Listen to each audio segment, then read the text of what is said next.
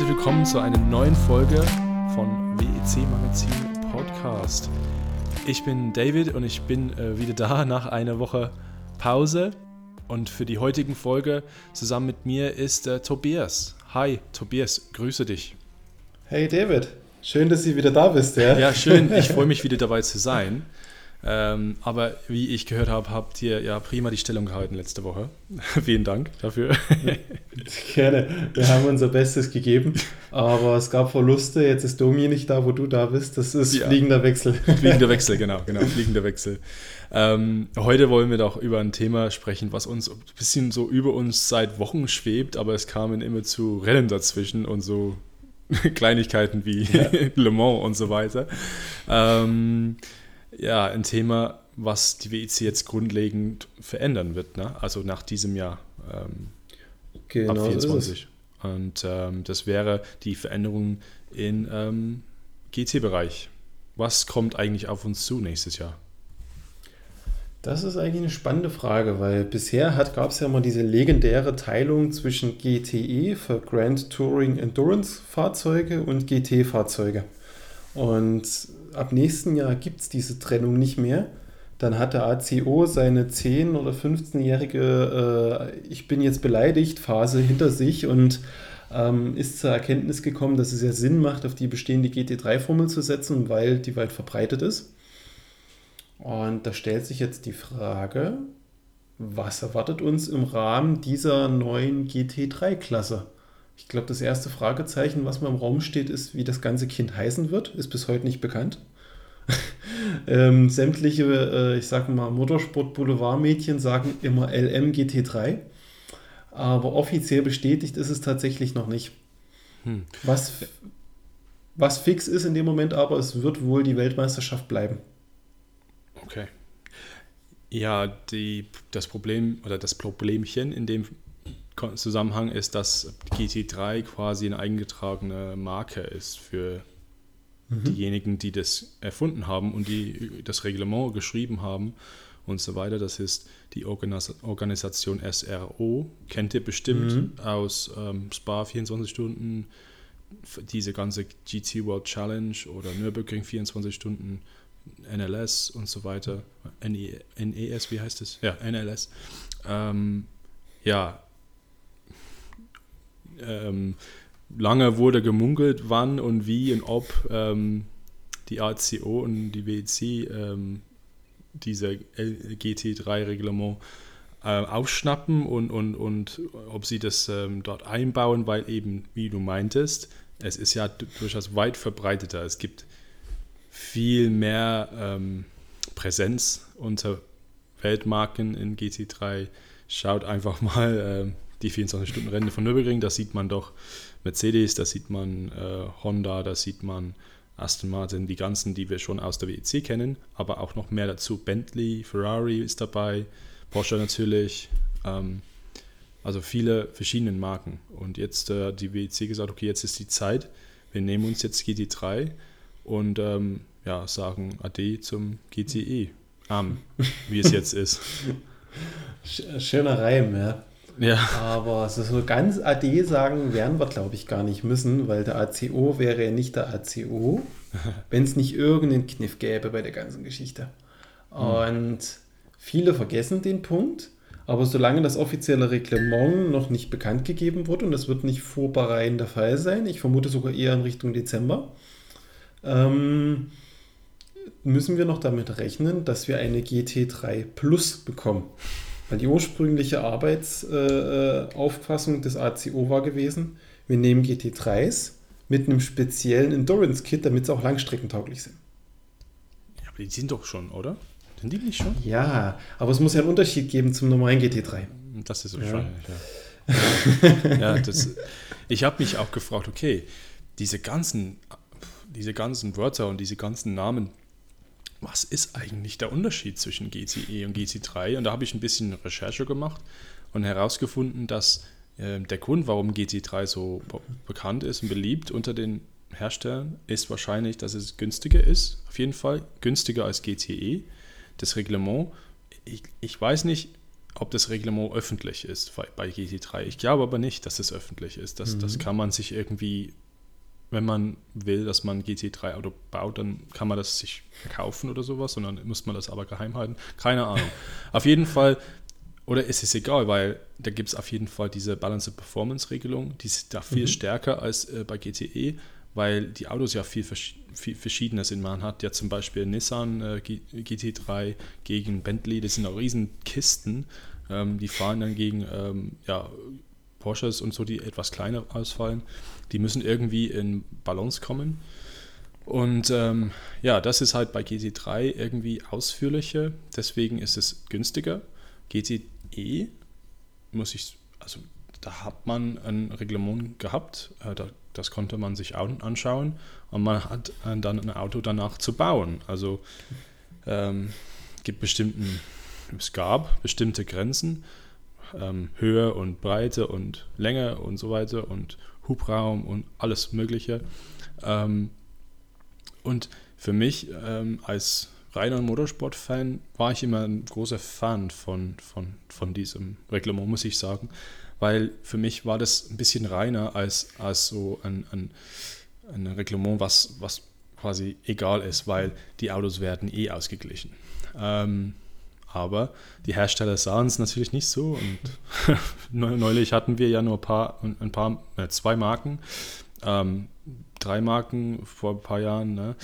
ähm, die die höchste Zahl von Marken in GTE war, glaube ich, 19 mit 5 oder 6 sogar, vielleicht Ford, BMW hm, dazu. So, so in der Richtung, Martin, ja.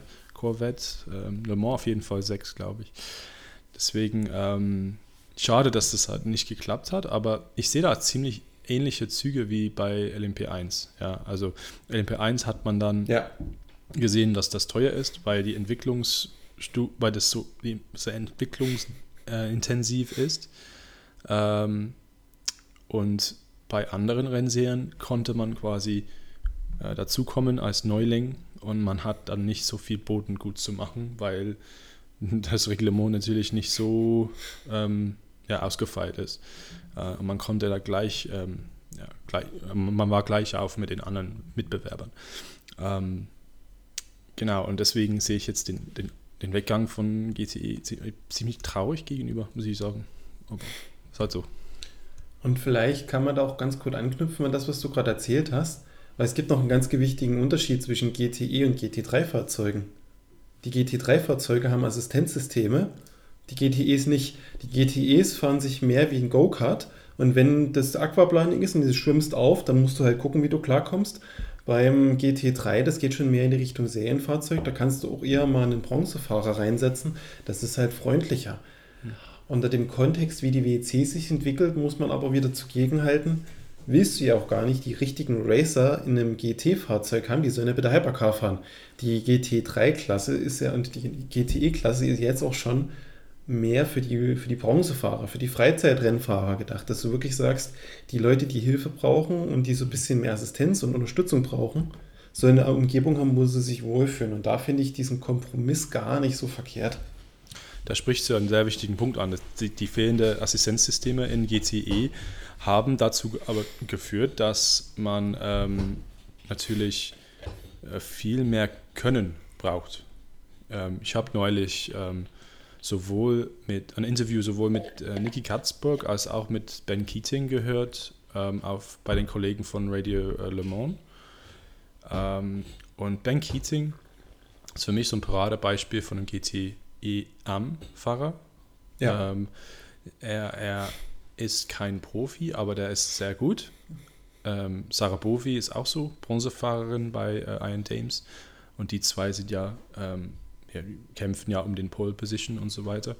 Und er hat gesagt, ähm, wisst ihr, ähm, für, für, für, ein, für drei Stunden Stint in Le Mans, jede Runde, also alle vier Minuten, den richtigen Bremspunkt zu finden, das ist richtig schwierig. Das ist eine Herausforderung. Und wenn du nicht gut genug bist, dann schaffst du das auch nicht. Ähm, du kriegst es nicht hin. Also, ich, ähm, ja, er hat ja nicht von sich so erzählt, aber er hat es offenbar gut hingekriegt und er kann das gut. Und die, die keine Zeit ähm, investieren ins fahren und ins GTE fahren, ähm, die, die können das nicht so gut. Und Miki Katzburg hat das Gleiche gesagt. Ich, jedes, jede, jede Runde müssen wir genau richtig bremsen, ähm, weil es gibt nichts, was uns da ab, abfängt. Und bei GT3 ist es nämlich so, dass, das doch, dass es doch was gibt. Und Ben Keating hat deswegen gesagt, ich fahre keine GT3s. Ich, ich mache das nicht. Ich glaube, er so? macht LMP2 nächstes Jahr, ähm, Imse, äh, gesamte Saison für LMP2. Ach, krass, okay. Ja. Ja gut, ähm, weil es halt nicht sein Anspruch ist. Er ist jetzt, nee. gewohnt, so an diese Grenzen zu gehen, da, ohne ja. die Unterstützung zu fahren. Ich verstehe das schon. Er, ja. er, will sich ja pushen, er will zeigen, was er kann. Und er will vor allem dann auch gegen andere kämpfen, die das. Äh, er will sich ja da daran messen lassen, sag mal so. Mhm. Äh, und wenn, wenn, wenn der Computer einfach übernimmt, wenn du dich verbremst, ähm, dann kann ich schon sehen, dass es keinen Spaß macht. Ich meine, fahr, fahr auf dem Sim ähm, zu Hause Gran Turismo oder Forza oder was auch immer, ähm, mit den ganzen Assistenzsystemen, mit einem richtigen Lenkrad und alles, ähm, fahr, fahr mit den Assistenzsystemen, da wird es da ziemlich schnell wird das langweilig. Und ja. wenn du aber dann versuchst, okay, jetzt schalte ich dann alleine, dann kriegst du auch viel mehr Zeit raus ähm, in den Runden. Und das macht einfach mehr Spaß. Ich, ich kann es verstehen, ich kann es verstehen. Ähm, aber das ist so, so etwas negativ gegenüber, gegenüber ET3, aber es gibt doch positive Sachen, finde ich, positive Aspekte. Okay. Das ist auf jeden Fall äh, Markenvielfalt. Ja? Also ja. wer alles äh, mitfährt, habe ich ja vorhin angeschnitten, ähm, ist schon ziemlich cool, dass wir dann sehr viele andere Marken äh, in, in, in Le Mans sehen werden. Allem, allem voran denke ich an Lamborghini, ähm, vielleicht sogar jemand wie Mercedes, wenn sie irgendwie einen Eintritt verschaffen. Vielleicht lass uns das gleich als Einstieg nehmen, um mal so ein bisschen ja. den Teil des Regelwerks noch äh, zu besprechen. Das passt gerade ganz gut, der bekannt ist. Und zwar ja, die, die Einstiegshürde, die die WEC geschaffen hat, wo ich sagen muss, Chapeau an der Stelle, clever gemacht. Und das wird auch der Grund sein, warum wir mit Mercedes wahrscheinlich nicht sehen werden. ja. Also sagen wir es so. Die WEC hat natürlich Angst, dass die Hypercars äh, nur zwei Jahre mitfahren und dann ist die ganze Luft wieder raus. Und dass dann alle GT3 machen, weil es billiger ist, ist eine reelle Gefahr. Und um das zu unterbinden, haben sie gesagt, okay, ähm, jeder Hersteller darf GT3 machen, aber nicht als Werksteam, sondern nur Werksunterstützung für private Mannschaften, also quasi private Teams mit einem Werkslabel, aber am Ende vom Tag ist dann doch irgendwie ein Werkseinsatz. Und du darfst nur diese Wechselunterstützung liefern und mit deiner Marke, über, also deine Marke darf überhaupt nur von einem Privatteam eingesetzt werden, wenn du einen Hypercar-Einsatz hast, der quasi als, äh, wo diese ganze Ingenieursleistung und dieses ganze Wissen angesiedelt ist und was so verzahnt ist, wahrscheinlich werden wir dann auch immer diese passenden GT3-Teams in den Hypercars in der Boxengasse sehen, dass du halt einen zusammengehörigen Pool hast, dass du weniger Personalkosten hast, weniger finanziellen Druck, weniger Stress im Allgemeinen und alles ein bisschen strukturierter ist. Und wenn wir das auffassen, bleibt, könnte man denken, gar nicht so viel übrig, aber dadurch, dass gefühlt jeder Hersteller dieser Welt inzwischen ein Hypercar-Programm macht, ist der Pool schon wieder relativ groß, wer nächstes Jahr mitfahren könnte. Und es gibt noch eine Begrenzung, maximal zwei Fahrzeuge pro Marke. Das ist hart, oder? Ich finde das hart. Ist, äh, Im Vergleich zu dem, was wir gewohnt sind, ist es hart, aber es verhindert halt, dass so ein Markenpokaleffekt entsteht. Und das finde ich unglaublich gut, weil du halt wirklich so diese Vielfalt hast, was in Le Mans verloren gegangen ist. Denke, aber denke mal, was, was für Mannschaften jetzt zum Beispiel um, um, um einen Porsche-Einsatz kämpfen werden. Wie, wie, viele Marken, äh, wie viele Teams fahren denn Porsche weltweit? Ja. Ähm, ich zum Beispiel. Oder Ferrari. Ähm, die, die werden jetzt alle kämpfen um den äh, Zuschlag, wie man sagt. Ja, also Zuschlag. Ähm, die wollen ja alle mitfahren. Und ich finde das ja ziemlich krass. Ich, es gab doch auch neulich die Neuigkeiten, dass äh, Proton Competition doch äh, sich Du nimmst mir die Meldung aus dem Mund raus, ja. Proton ist so eine der Mannschaften, Erzähl. die ja. haben es geschafft, einen Hypercar äh, Porsche zu bekommen, ja. aber die kriegen wohl nicht die GT3-Einsatzplatz. Deswegen fährt nämlich Proton nächstes Jahr in der WEC mit einem Ford Mustang GT3. Was ziemlich krass ist, wenn Ford überhaupt dabei sein darf, weil Ford eben kein Hypercar hat, noch kein Hypercar. Und das ist dieser besondere Punkt. Es gibt wieder diese typischen WEC-Übergangsregeln. Wenn du ein Commitment machst, dass du ein Hypercar bringst, aber weil Corona gewesen ist, gerade noch nicht fertig geworden bist, kannst du natürlich auch eher antreten mit diesem ganzen Wenn du das Kontext. ganz, ganz, ganz doll versprichst. Genau, genau. Und dadurch wissen wir auch indirekt, dass Ford zumindest an einem LMDH-ähnlichen Fahrzeug arbeiten muss. Und die Gerüchte gab es auch schon, weil Ford ja den Motor für die Formel 1 entwickelt und es ist naheliegend, du hast den Motor schon fertig, packst ihn ins LMDH-Fahrzeug, machst du mit Proton als Einsatzteam, fertig ist die Geschichte. Da hast du eine richtig große Bühne ohne viel Kosten. Ja? Zumal ja, ja Proton jetzt eh schon Hypercar-Erfahrung sammelt durch den Porsche. Das, das wäre für mich die, die, ja, wirklich gar keine Überraschung, weil der, der, der Sprung jetzt sofort von dem, wo sie jetzt sind, auf LMDH, ich, meine, ich, ich, kann mir jetzt nicht vorstellen, dass sie jetzt ein LMH bauen, also ein Hypercar im Sinne von nee, Toyota oder nicht. Ferrari, sondern die bauen wahrscheinlich ein LMDH wie äh, Porsche und, und Acura oder äh, Honda und so. Genau. Ähm, ja, das, äh, das kann Sinn. ich mir gut durchaus vorstellen, ja. Also, ja. Das würde auch diese ganze Struktur erklären mit Protonen und allem drumherum. Proton sammelt Erfahrung im Bereich Hypercar, bereitet sich so ein bisschen drauf vor, weil das wahrscheinlich erst in Richtung 25, 26 was wird mit dem Hypercar von Ford, sind wir mal realistisch. Ist das nicht irgendwie, ich finde es hm? irgendwie auch in dem Sinne befreiend, dass, dass eine Mannschaft so agieren kann?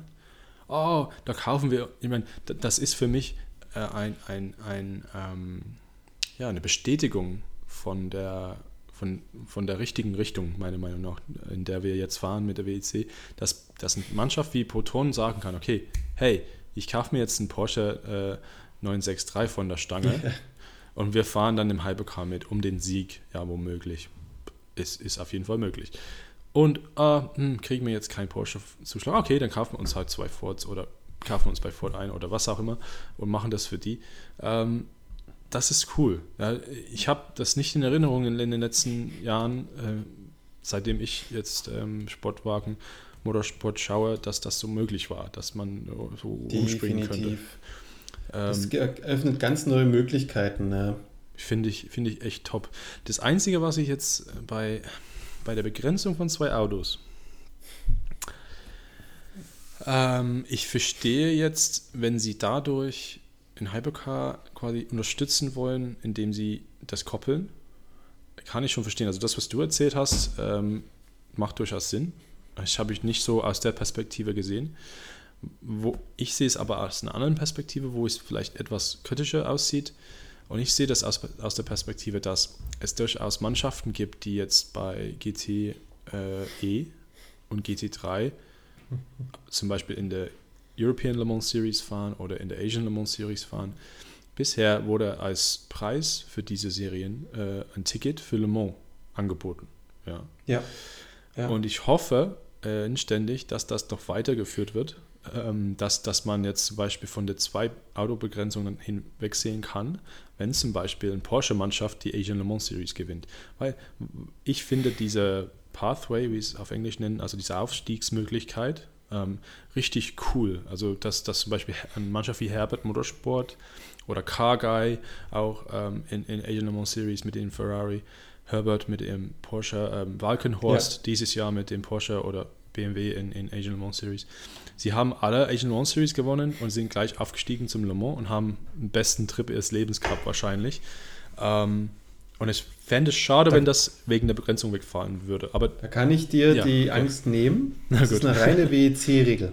Okay. Das hat nichts mit Le Mans zu tun. Le Mans bleibt so, wie es ist. Das ist wie alle WEC-Autos plus die Entries. Okay. Diese also, Regelung ist wirklich nur WEC bezogen. Das ist gut, das finde ich gut, weil es ist für mich ähm, ja, sehr, äh, gibt da sehr gute Gründe, warum man dann ja. ähm, Asian Le Mans Series fährt als Team. Ähm, man sagt, okay, wir möchten unbedingt nach Le Mans, das ist unser Traum. Also jetzt nicht um, unbedingt zu gewinnen, aber einfach nur mitzumachen, wir waren dabei. Ähm, das ist, das, diese, ja, diese Lorbeeren sind ziemlich cool, finde ich. Also, dass man da das gewinnen kann, ja. Ähm, aber schön, dass das weiter, ho hoffentlich, äh, höchstwahrscheinlich noch äh, so weitergeführt wird, ja. Und da können wir vielleicht gleich anknüpfen mit einer zweiten Meldung. Im Umkehrschluss eine. Marke, die nicht vorhanden ist und deswegen musste sich ein Team eine neue Marke suchen. Aston Martin. Okay.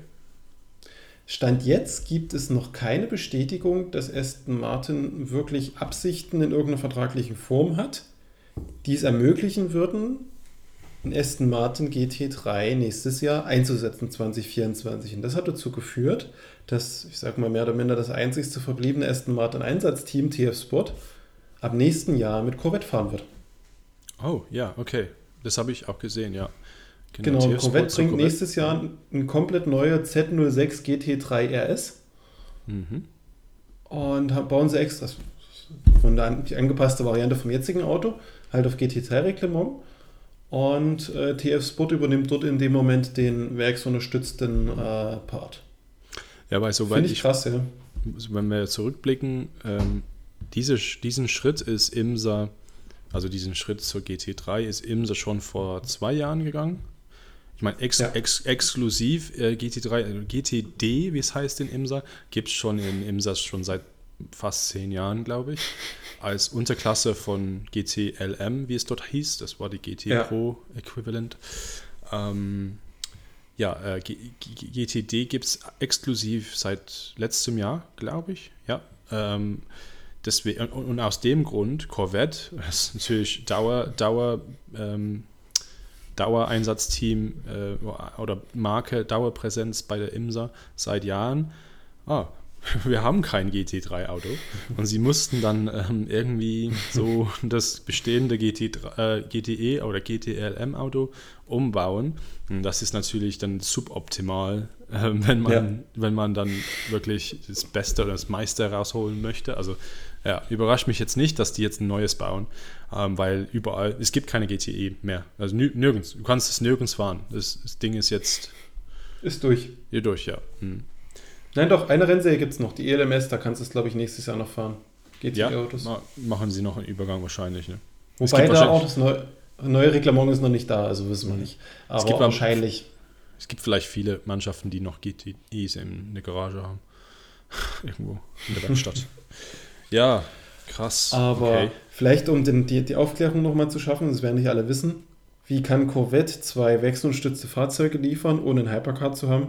Es läuft über die Dachkonzernmarke GM und die haben einen Cadillac und der wird auch, die haben sich committed auf mindestens noch zwei Jahre WEC und dadurch weißt du, nächsten zwei Jahre wird es auf jeden Fall Corvettes in der WEC geben. Oh, das finde ich eine schöne Lösung.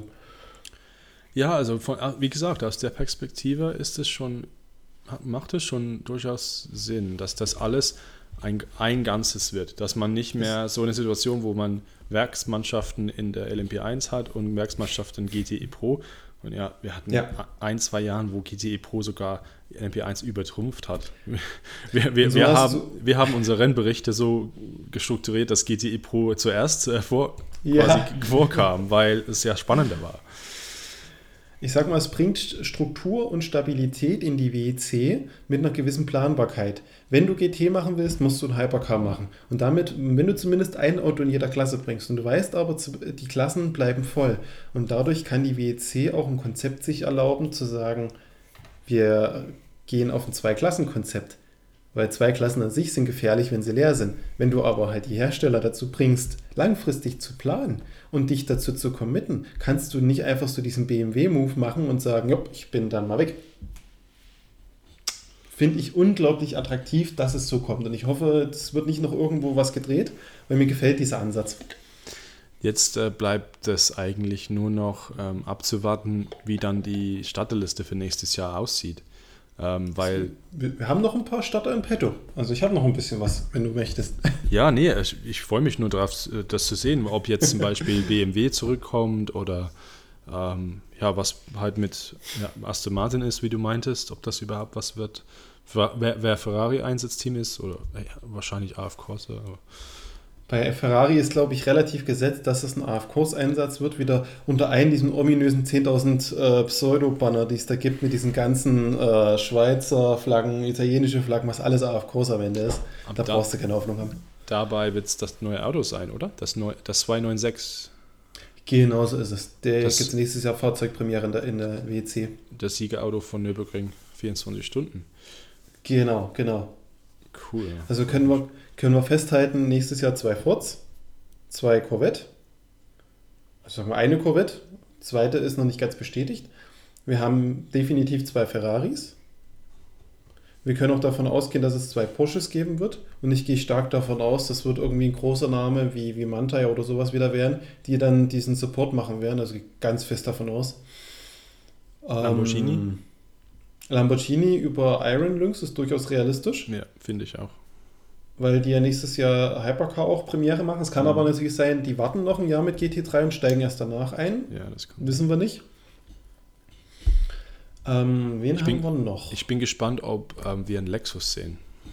Aber ich, ich glaube es eher nicht. Äh, wir, wir haben zwei in Imsa. Das ist nur meine Hoffnung. also, wir werden einen Lexus sehen, 2026. Ach so, okay. Hat Toyota im Rahmen, äh, jetzt lass mich lügen, im Rahmen von Le Mans tatsächlich bekannt gegeben. Da haben sie ein Fahrzeug vorgestellt. Ich teile dir parallel, wenn wir reden, einfach mal den Link, damit du ein Bild von dem Fahrzeug vor Augen hast. Ähm, und zwar einen GR GT3 Concept. Und Toyota hat bestätigt, dass der 2026 sein GT3-Debüt in der WEC feiern wird. Und es ist noch nicht ganz klar, ob er unter dem Gazoo Racing Toyota Banner laufen wird, weil es eigentlich der Nachfolger von dem Lexus RCF GT3 ist. Genau, das, was jetzt in Amerika fährt. Ja, zwei Stück. Und äh, es deutet Das sieht aus wie ein Mustang. Ja, ich. ne, eine riesen Motorhaube. Wow. Okay, Aber so in, die, so in die Richtung wird das schon kommen, ja. Und es ist, ich sag mal, 50, 50, 50 Chance, ob es ein Toyota oder Lexus wird, je nachdem, welche Marke man, ich sag mal, entsprechend pushen will. Und dadurch, dass aber Toyota-Marke auf Wasserstoff fokussiert ist, wird man eher sagen, okay, benutzen wir die Lexus-Marke fürs GT3. Das ist schon durchaus realistisch. Ich finde ja, also persönlich, rein persönlich zieht Lexus bei mir ziemlich gut, weil, weil ich bin Ja. einfach so das Alter, wo das, ich glaube, ich, ich, ich weiß nicht, jemand aus meiner, so an, an sehr, kein enger Verwandter, sondern so jemand irgendwie ferner aus meiner Familie hat erzählt, dass, dass ein Kollege oder sein Chef mal äh, ne- eine der ersten Lexus hatte in Großbritannien damals. Da, da, war, da war ich sehr begeistert, das weiß ich noch. Ob das überhaupt stimmt, da weiß ich jetzt nicht. Aber ja, Ich war äh, damals auf dem Nürburgring dabei, bei damals hieß es noch VLN, wo der, der, der Lexus RCF ganz neu war, wo das erste Mal dort eingesetzt wurde. Ist schon ein geiles Stück Technik, muss man sagen, weil das wirklich mal vom Design was ganz anderes ist. Und ich freue mich eigentlich, dass Toyota diesen Schritt auch WC-seitig gehen möchte, ja. das sieht man, ähm, das sieht man ja wie gesagt in der IMSA, äh, wenn man das äh, jetzt sehen möchte. Die, die, die sehen ziemlich cool aus. Ich mag die sehr. Die, Ja. RC, RCF mag ich schon ganz sehr. Bisher glaube ich auch relativ wenig erfolgreich. Weiß ich, weiß ich jetzt nicht auf Anhieb, aber kann ich mich jetzt nicht erinnern, dass das immer zu gewonnen hat oder sowas. Aber schauen wir mal. Jetzt können wir noch, ich sag mal, die, die Starterliste rückwärts weiter durchgehen, um das vielleicht für die Hörer auch so ein bisschen abzuschließen. Ähm, hin zu diesen Possible Entries, also was realistisch ist auf Basis bestehender Fahrzeuge. Da hast du vorhin schon erwähnt, BMW wäre realistisch. Glaube ich aber nicht vor 2025. Da werden wir nächstes Jahr definitiv den Fokus auf das neue Hypercar legen. Ähm, ja, und so viele Teams haben wir da noch gar nicht, die GT-Fahrzeuge in dem Ausmaß haben, ne?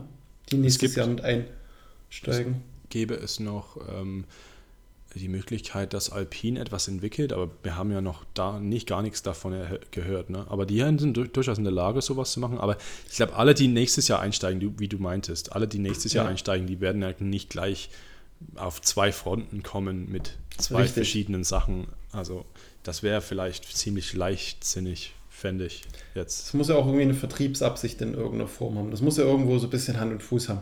Und es gibt eigentlich nur zwei Szenarien, warum du GT3 machst. Entweder da kommt ein Kundenteam zu dir und sagt, ich gebe dir ganz, ganz viel Kohle, weil ich jetzt unbedingt noch gern WEC GT3 machen will, weil ich mich groß präsentieren will. Möglich. So könnte ich mir zum Beispiel einen BMW-Entry vorstellen tatsächlich, dass einfach ein Team mit sehr viel Geld kommt und sagt, ich will das mit euch machen. Und BMW sagt, ja, ist okay. Oder halt, du kommst als Hersteller und sagst, wir wollen dieses neue Fahrzeug im GT3 Breitensport verkaufen und müssen international zeigen, dass es Weltmeisterschaft gewinnen kann. Weil wenn du sagst, das ist der, der GT3, der Weltmeister geworden ist, verkauft er sich im Breitensport natürlich besser. Das stimmt. Und ja, dann noch Hypercar dazu, wenn man das Doppelmeisterschaft Richtig. schafft oder sowas, keine Ahnung.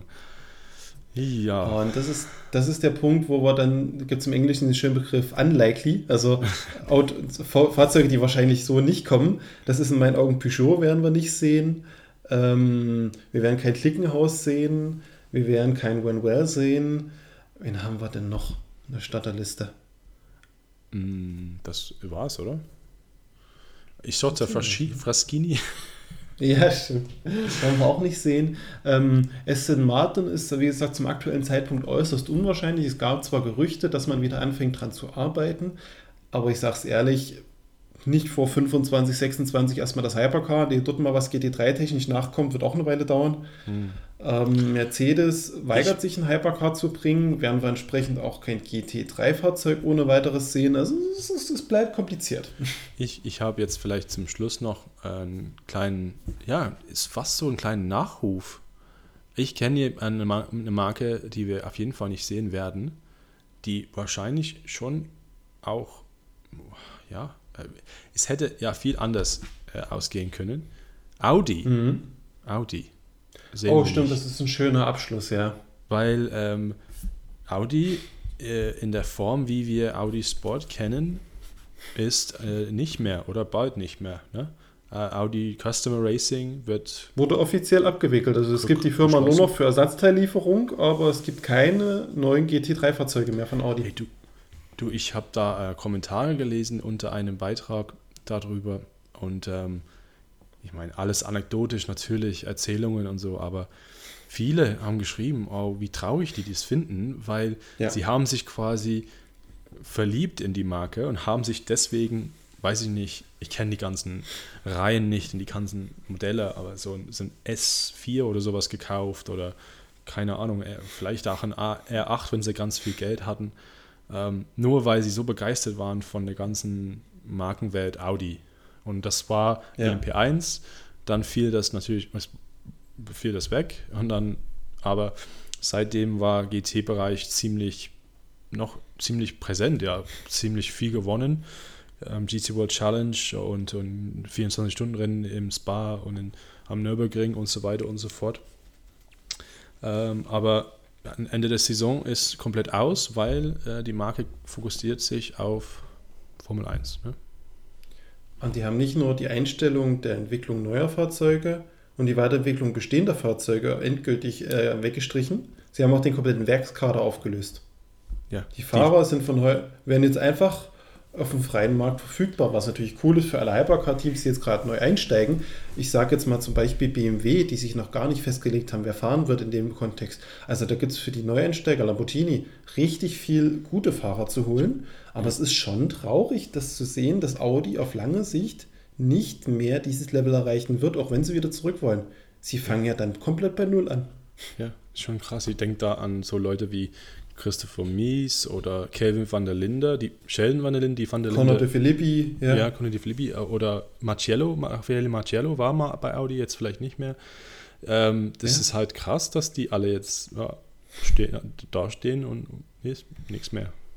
René Rast hat es ja vor nicht zu allzu langer Zeit vorgemacht. Ja. Da, ja. da, merkt man, da war schon länger was im Busch wahrscheinlich. Der hat den Absprung geschafft. Ne? Aber sie waren doch bis, bis ich meine, ich gucke jetzt DTM jetzt nicht sehr eng, äh, sehr nah, aber ähm, bis zum Schluss, bis dieses Jahr, bis letztes Jahr, so, doch bei, bei DTM sehr präsent, bei ADAC GT Masters sehr präsent, also daran kann ich mich erinnern von aber vor ein paar durch Jahren. die Privatteams mehr, also nicht ja, mehr Audi-werkseitig. Ja. DTM ist ja schon seit 2020 komplett mhm. weggestrichen, das war das erste, was zum Opfer gefallen ist. 16 wurde ja schon die WC weggestrichen und jetzt auch noch das GT3-Programm. Also Nächstes Jahr wird dann noch, noch das äh, Dakar-Projekt zusammengestrichen, dass dann wirklich nur noch die Formel 1 übrig bleibt. Wo ich mir dann aber auch so denke, Audi will 2026 nur noch Elektroautos bauen, steigt aber 2026 in die Formel 1 ein, die nicht elektrisch fährt. Das ist für mich irgendwo die ganze Entwicklung in dieser Marke, da ist ganz viel schiefgelaufen in meinen Augen. Ja, also auch unglaublich schnell, ähm, wie das sich entwickelt. Also, wie, wie, ich meine, Audi war ja natürlich durch die Privatteams äh, gestützt durch das ähm, GT3 ähm, Rennsport und so, aber für mich haben sie das vorgemacht, wie Customer Racing auszusehen hat. Und, und Leute, andere Marken haben das dann nachgemacht. Sogar ja. Porsche hat es in der Art dann nachgemacht. Dass, dass, die, dass die das sehr klar und deutlich kommunizieren, okay, wir sind hier für unsere Kunden, unsere Kunden kaufen bei uns ein und die sind alle glücklich und die gewinnen alle oder die gewinnen immer, immer mal und äh, die sind erfolgreich vor allem. Und ähm, ja, das war für mich das, der Inbegriff von Customer Racing war Audi. Ähm, aber da, aber so, so, so schnell kann es gehen. Ich habe auch gelernt, immer beide Seiten der Medaille zu betrachten. Und wenn du es aus einer Konzernperspektive siehst, hm. Volkswagen-Konzern, ganz global galaktisch, sage ich jetzt mal, gab es drei Firmen, die im Grunde um dieselben Kunden sich gestritten haben, was Customer Sport betrifft. Und sind wir mal ehrlich, mit der Ersatzteilversorgung, den Fahrzeugen, dieses ganze Drumherum, was an so einem Rennwochenende an der Rennstrecke passiert, verdienst du dich dumm und dämlich. Und es ist ja viel effizienter zu sagen, du löst eine von drei Firmen auf und teilst das auf die anderen zwei auf, damit du das Geld noch ein bisschen strukturierter äh, fließen lassen kannst, sagen wir es mal so. Und ähm, das Porsche, das, das, den Kundensportbereich, der macht ja rein Reingewinn. Also der läuft wirklich sehr profitabel. Der stand ja nie zur Debatte. Und bei Lamborghini, sage ich mal, durch diesen Kontext mit der WEC, du brauchst ein Werksteam für den GT3-Team, hätte es keinen Sinn gemacht, einen Audi zum Beispiel nach, in die WEC zu bringen, ohne einen wirklichen Einsatz zu haben. Klar, hättest du es machen können wie GM, aber es hätte doof ausgesehen, weil man ja das Audi Hypercar abgekündigt hatte. Hm. Hm. Und in dem Moment dann zu sagen, okay, wir legen den Fokus auf Lamborghini und das wird für uns so ein bisschen die Kundensportmarke für die, die kein Porsche fahren wollen, kann ich sogar ein bisschen verstehen. Auch wenn es Audi nicht zuträglich ist. Aber hm. man muss ja mal gucken, VW an sich hat auch relativ zu kämpfen, weil sie mit ihrer Elektrostrategie mhm. relativ viel Mist gebaut ja. haben mit vielen Bereichen. Ja. Aber du, ja, du, du äh, sprichst da einen interessanten Punkt an, weil Porsche SE war, war ähm, abgespalten worden, weil es weitaus profitabler ja. war als der Rest von ja. dem Konzern. Und, und, Audi ist jetzt auch eher der Breit, mehr für die breite Masse. Und ähm, Formel 1 ist eine Sportart für die breite Masse, was Motorsport angeht. Äh, technisch Richtig, ja. nicht sehr, also ich sag mal, die, ich finde als Sportwagen-Fan natürlich Sportwagen Motorsport besser. Ähm, und ich finde die Verbindungen zwischen Straße und Rennauto besser und deutlicher und klarer. Ähm, aber ich kann die Entscheidung, wie, wie, traurig es ist, kann ich das schon verstehen, dass die jetzt ähm, wollen, dass, dass jeder Horst an der Ecke weiß, was Audi ist und was Audi macht. Ja. Also. Weil vertriebstechnisch am Ende vom Tag ist ein Audi jetzt ja bloß noch Entweder du kaufst dir einen VW, weil du sagst, es genügt dir, oder du willst dasselbe Auto aber in ein bisschen schöner haben, dann kaufst du halt einen Audi.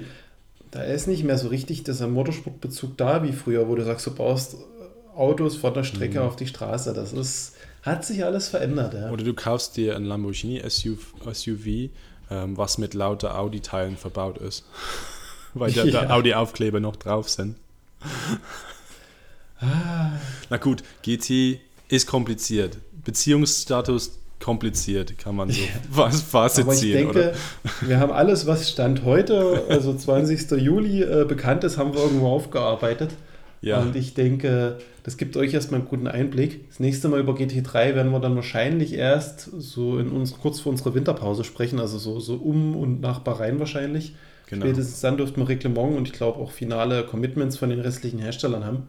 Hoffentlich. Aber so den, den groben Überblick, wer dabei ist, habt ihr schon mal bekommen, weil ja. wirklich Überraschungen wären für mich jetzt nur noch, wenn jetzt sagen würde, wir würden einen Nissan sehen, der über Alpine, was ja beides zum Renault-Konzern gehört, verknüpft ist, kann ich mir vorstellen, wäre aber, aber aktuell halt gibt es keine Gerüchte dazu, wäre aber eine schöne Überraschung. Kann immer passieren, aber ich glaube nicht.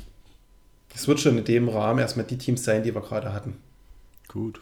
Naja, dann warten wir es ab, ne? Cool. Dann, ähm, gut, ich denke, wir machen für heute Schluss und für diese Woche. Und ähm, ja, wir danken euch fürs Zuhören. Und ähm, wenn ihr auch weiter Themen habt, dann für unsere Sommerpause, Sommerloch jetzt, dann gerne, schreibt uns gerne her damit. Ähm, freuen uns auch über eure Mails. Ähm, ja, ansonsten, Tobias, vielen Dank. Und ähm, ja, wir hören uns nächste Woche. Ne? Bis dahin. Bis dahin. Tschüss.